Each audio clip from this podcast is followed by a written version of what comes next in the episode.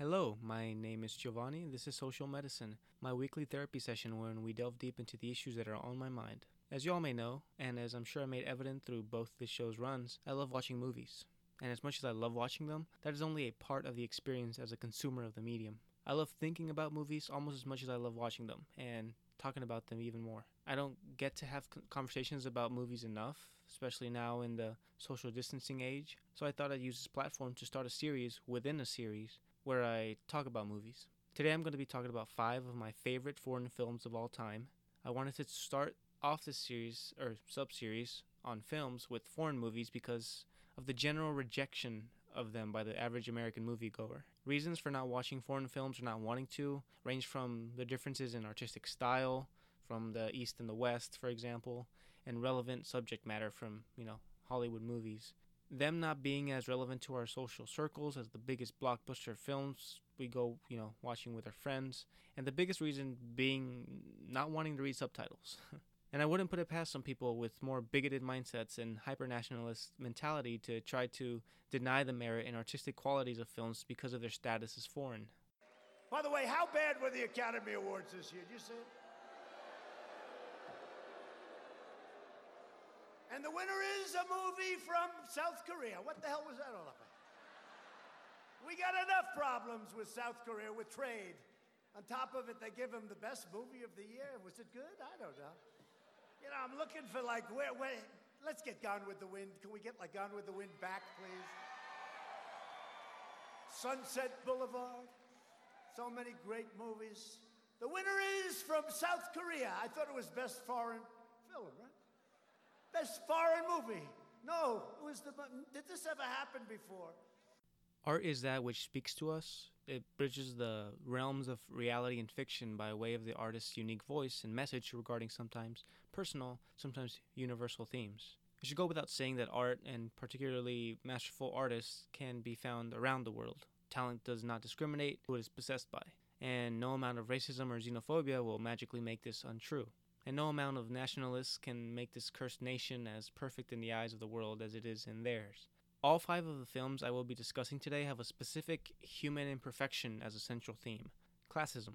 Classism is the prejudice that one may have in favor or against a people of a certain social class, and often fueled by race or economic status. Each of these films has something to say about the issue in their own unique and artistic way. I have to get through five films, so let's not waste any more time. Oh, but before I do, I would like to add that I will not be discussing any major spoilers for any of these films. I essentially want to convince you all to watch these movies and come back to your own, come to your own conclusion regarding their artistic worth. Um, so watch them if you want and let me know what you think. All right, let's get, let's get started. The first two films I will be discussing are similar in some ways, namely in their exploration of a family's struggles with being members of the lower rungs of the social ladder and their attempts to find comf- comfort and happiness through uncomfortable and even criminal means. Despite these general similarities, the approach each of these films' directors took could not be any more different. I'm starting this discussion with a film that made history by becoming the first foreign film to win the Academy Award for Best Picture just this year, the film that was being criticized uh, earlier. I am, of course, talking about a little Korean film called Parasite. Director Bong Joon Ho's magnum opus is an ensemble dark comedy thriller about two separate families, one rich and one poor, that take up the titular role of parasites. Now, I'm going to be talking about five different movies, so I will try to limit myself by talking about the three or so things that I consider each movie perfecting. So, with Parasite, let's start with its thematic blending. That is, how well it blends its central themes into the narrative.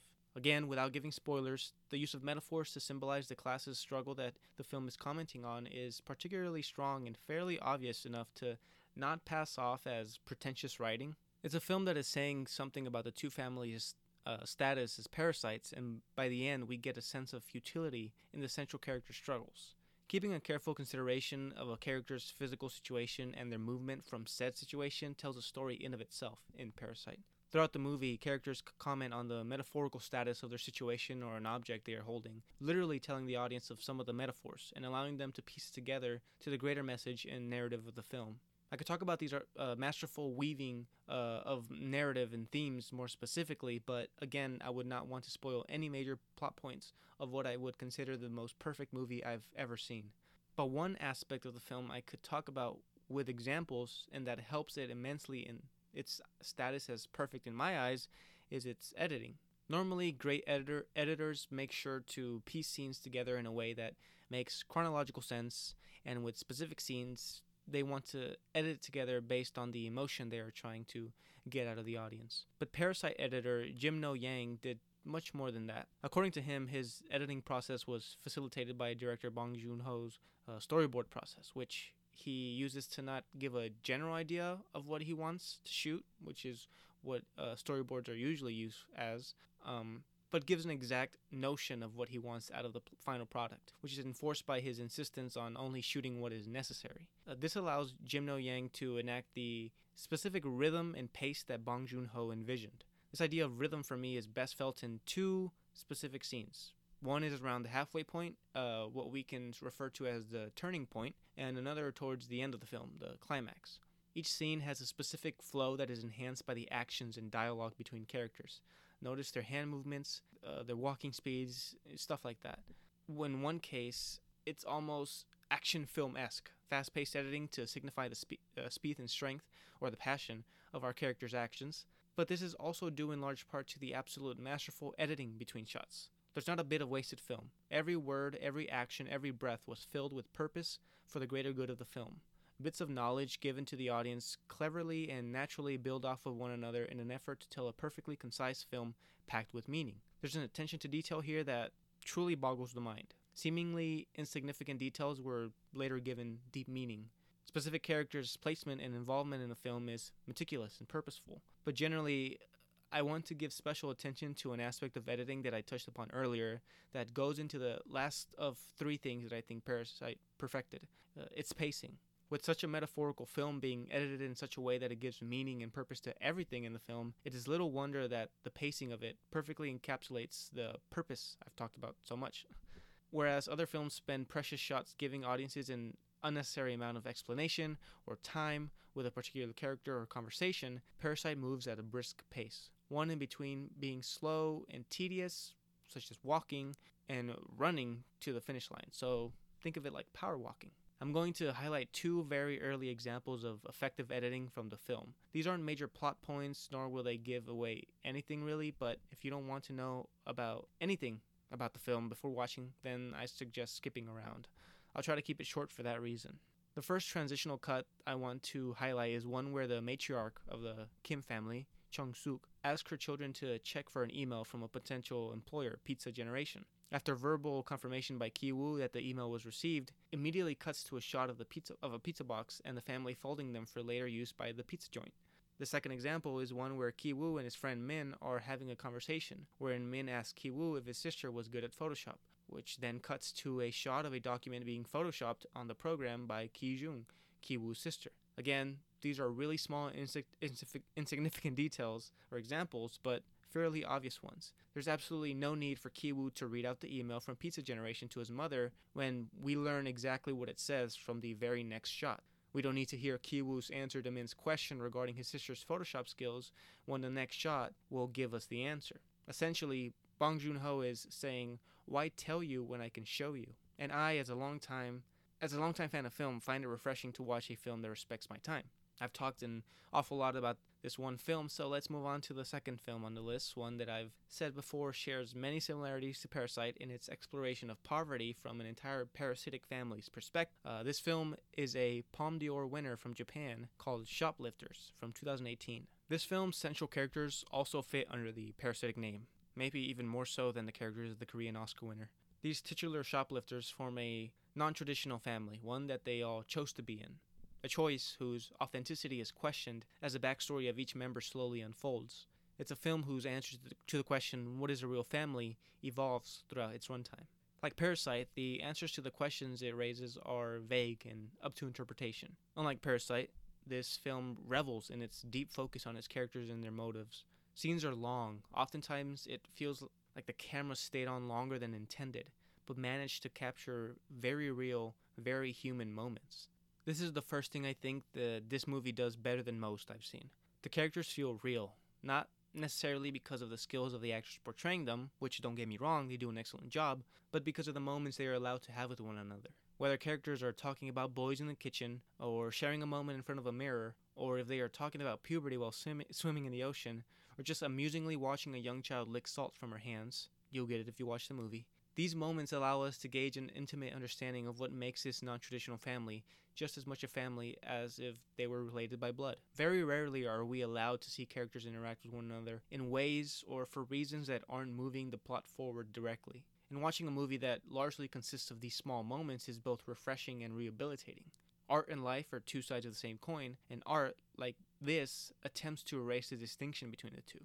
Another way that director Hirokazu Koreeda achieves this is by portraying the main conflict of the film beyond the trope of good and evil. This is something that it's kind of a recurring theme throughout this list of movies. There are numerous cases as to why each of these characters, with one exception, may fall to either side, just as is the case with real people. Um, everything we do can be categorized in a spectrum of good and evil. But there is very little time actually overtly attempting to portray a main conflict. Instead, each character has a personal conflict that they have to overcome. It isn't a film about an entire family in conflict with classist structures, that's more of an implied backdrop. Instead, focusing the personal conflicts, instead, it focuses on the personal conflicts I mentioned. And once these conflicts begin to align, once it is revealed how they are connected, the film completely shifts into something darker, something heavier. We are witnesses to a family's irreversible evolution. By now, you can tell that my favorite part of, about this movie is its realistic portrayal of its characters and their conflicts. I think the biggest thing that helps this film drive the point it's is is trying to make is Koreeda's strong focus on dialogue. This film's insistence on being true to more personal dialogue that is a personal con- conversation between just two people, despite being an ensemble film, helps humanize the characters we are meant to empathize with. Most of the conversations you see in this film are between two out of the six main cast of characters, making them ever so personal, ever so important to the symbolic undertones throughout. These are the vehicles that that forward the intimate moments I highlighted earlier. It's something I did not fully notice until my third viewing of the film, which I think goes to show how invisible the efforts are to make this the most intimate of dramas. Or maybe I just suck at watching movies. Anyway, the use of two person conversations throughout the film really makes us feel like we are intruding, you know, like we aren't meant to be there. Later on, the film uses close head on shots that make us feel like we are a part of the conversation. It's a great movie that isn't so much entertaining as it is emotionally heartfelt. Speaking of a movie that most of you will not find entertaining, let's talk about another film from 2018, this time the Mexican Oscar winner, Roma, from Alfonso Cuaron, one of my favorite directors. I know these transitions aren't very uh, fluid, but gotta get through all these films in one episode. Full disclosure, this film was made for me. Not literally, of course, but a lot of the creative choices that Cuaron made for this film could not have made me happier. Its style, themes, pacing, cinematography, everything. Additionally, this film personally touched me as I was able to connect with my life, particularly through my parents, who were taken back in time to when they lived in Mexico during this time period, and specifically my mom, whose experiences related in some way to those of the main character. I'll be honest with you, up until the last act of the film, I considered giving this film an 8 or so out of 10. I do this mentally, I like to rate things. And even right now, as I write this, I'm rewatching the film and must stop typing in order to fully enjoy the last third of the movie, which I consider an artistic masterpiece in tension and anxiety, something Cuaron showcases well, so well in his other works, specifically uh, Children of Men. Despite watching this film for about half a dozen times now, there hasn't been a single viewing where I didn't respond emotionally in a way not dissimilar to the characters on screen during that last third. Roma is a continuation of Cuaron's feminist filmography and largely based on his childhood. The men of this film are representatives of the worst of Mexican society. They're cheaters, verbal abusers, and unattached fathers.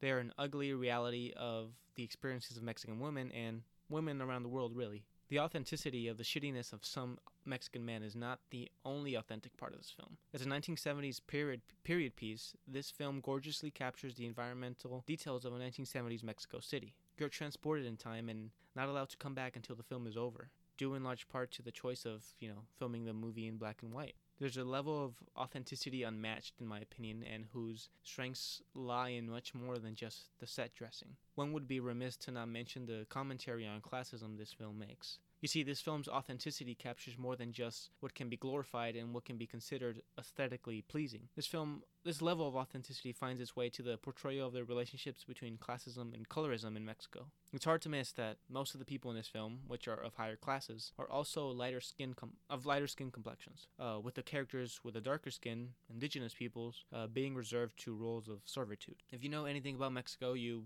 understand that this is very much the case. Just as a correlation between systemic racism and social class can be found in the United States, so too can it be found in Mexico. Whether it's serving upper class families or being in the military, the characters of the film with darker skin are more troubled, more uh, v- uh, vulnerable. And that is not to say that the more well off don't have problems of their own. The entire film depicts the family's problems that the uh, family's matriarch, uh, played by Academy Award nominee Marina de Tavira, faces. But I think Roma paints a clear picture that at the end of the day, Tavira still has her family, whereas Cleo, played by Academy Award nominee Yalitza Aparicio, serves this family. A similar question brought up in Shoplifters is brought up here too, um, which is what makes a family. There's a warmth and care that the housekeeper provides to the children of the household, unlike any provided by their mother, and certainly their father. So it could be said that, other than the absence of a biological connection, Cleo is more of a mother to the kids than their own mother, or at least a second mother. This is, of course, my mere interpretation, but it's hard not to make that connection.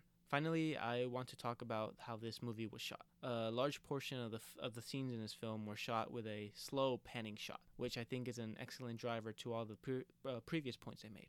The authenticity of the environments is more e- easily captured when the camera pans around and shows you uh, everything in the sh- shows you the environment, all that is visible, the city streets, the interior of the house, a forest on fire. It gives the audience a complete look into what is happening in the scene, which is often a lot, both in the background and the foreground.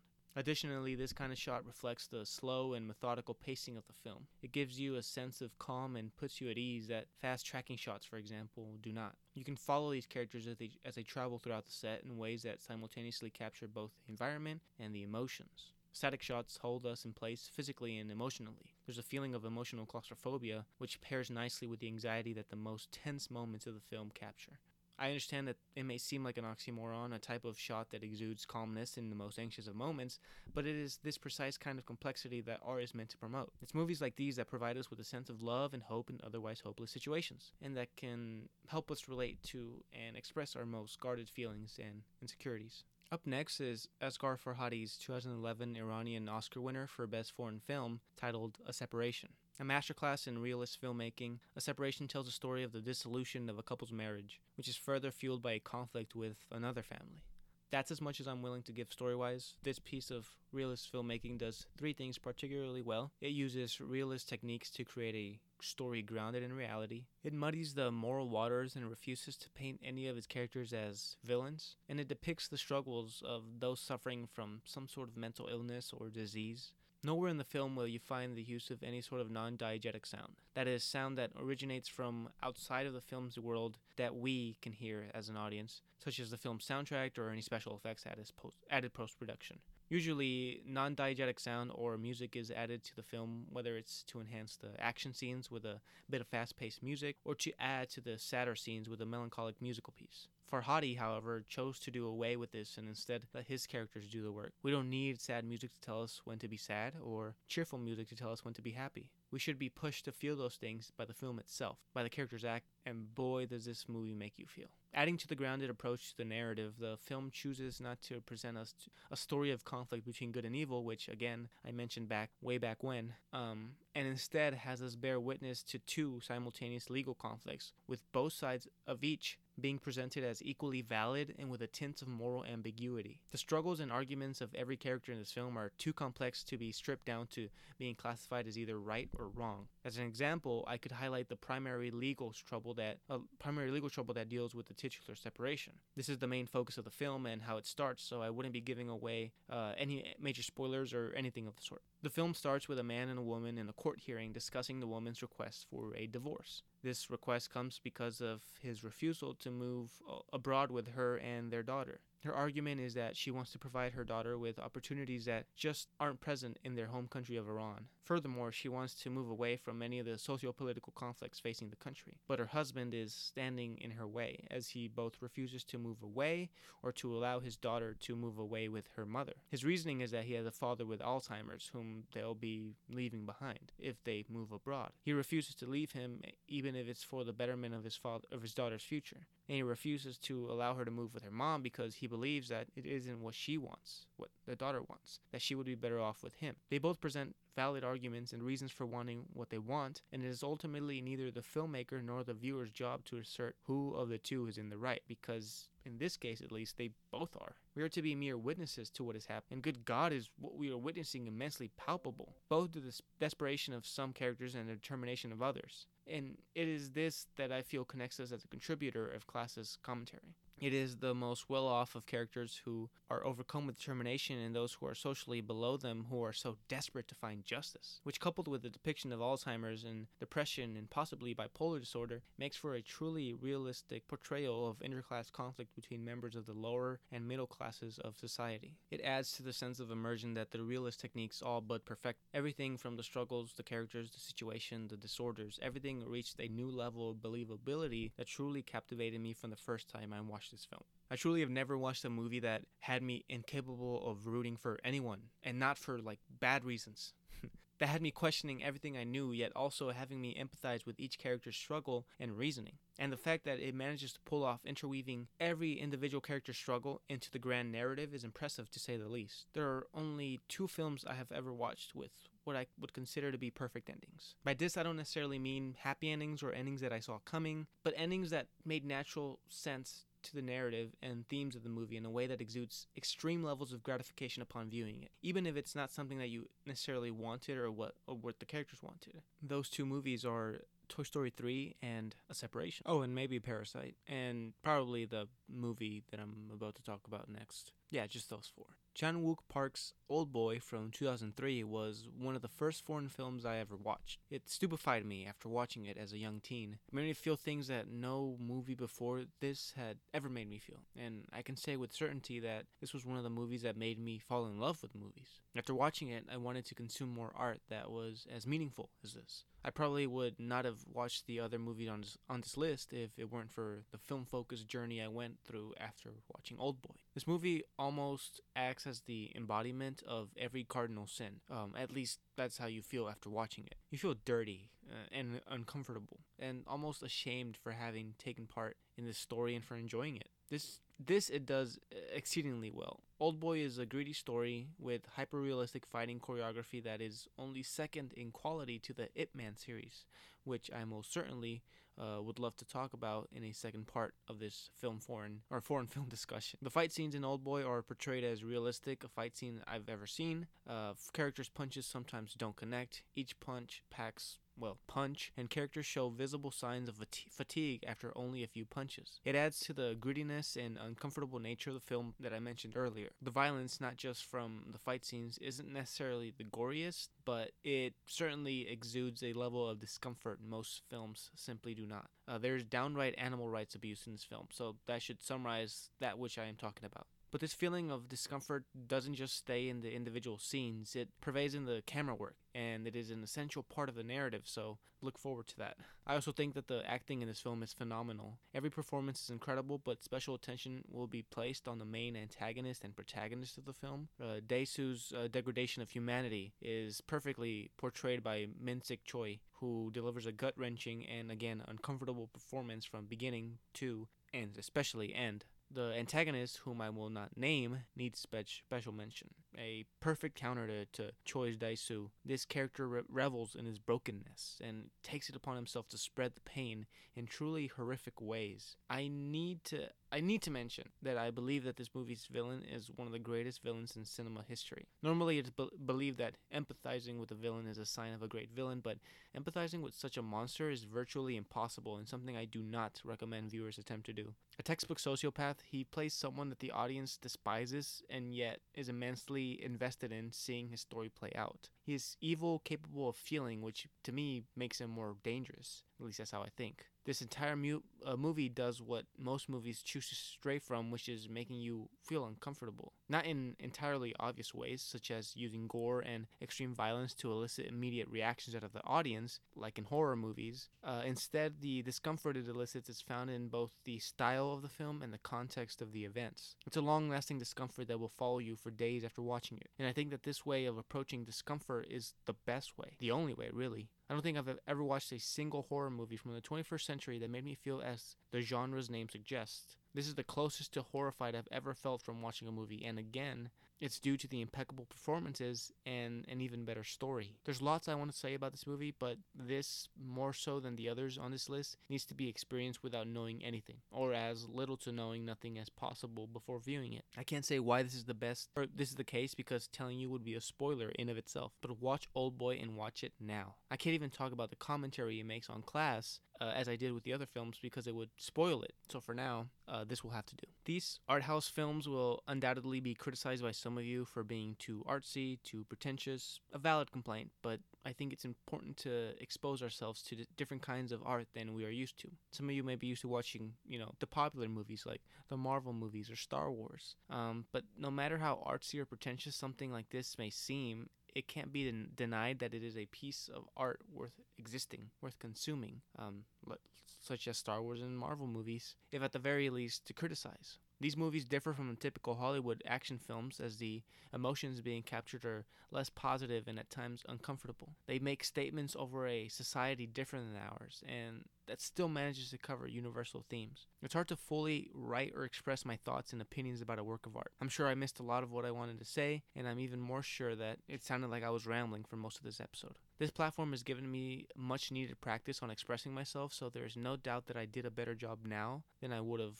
even a year ago. I love everything that has to do with movies. Like I said before, I love watching them, I love thinking about them, writing and talking about them. So I'm grateful to be able to share my thoughts and opinions over five of my favorite foreign films of all time, even if no one asked. Please let me know if you enjoyed this episode and if you end up watching any of these films. Um, Parasite and Shoplifters are both currently available on Hulu. Roma is available on Netflix, and A Separation and Old Boy both used to be on Netflix but have since been removed. Um, you can rent A Separation on a number of platforms, including Amazon Prime, for around $4, and you could do the same with Old Boy. Uh, or you can get a free trial for uh, Shudder on Amazon and watch it there, which is what I did for the purpose of rewatching it uh, for this episode. Anyway, that's going to be it for this episode. Thank you so much for listening. If you enjoyed the show and appreciate the time and effort I put into researching, writing, recording, and editing it, please consider supporting me on Patreon at patreon.com slash social medicine. There's only one tier of a dollar a month, and that's for anyone who enjoys the show and wants to help build it. This episode was particularly time consuming since I had to rewatch every movie I talked about, so pardon if you missed the clips I usually bring in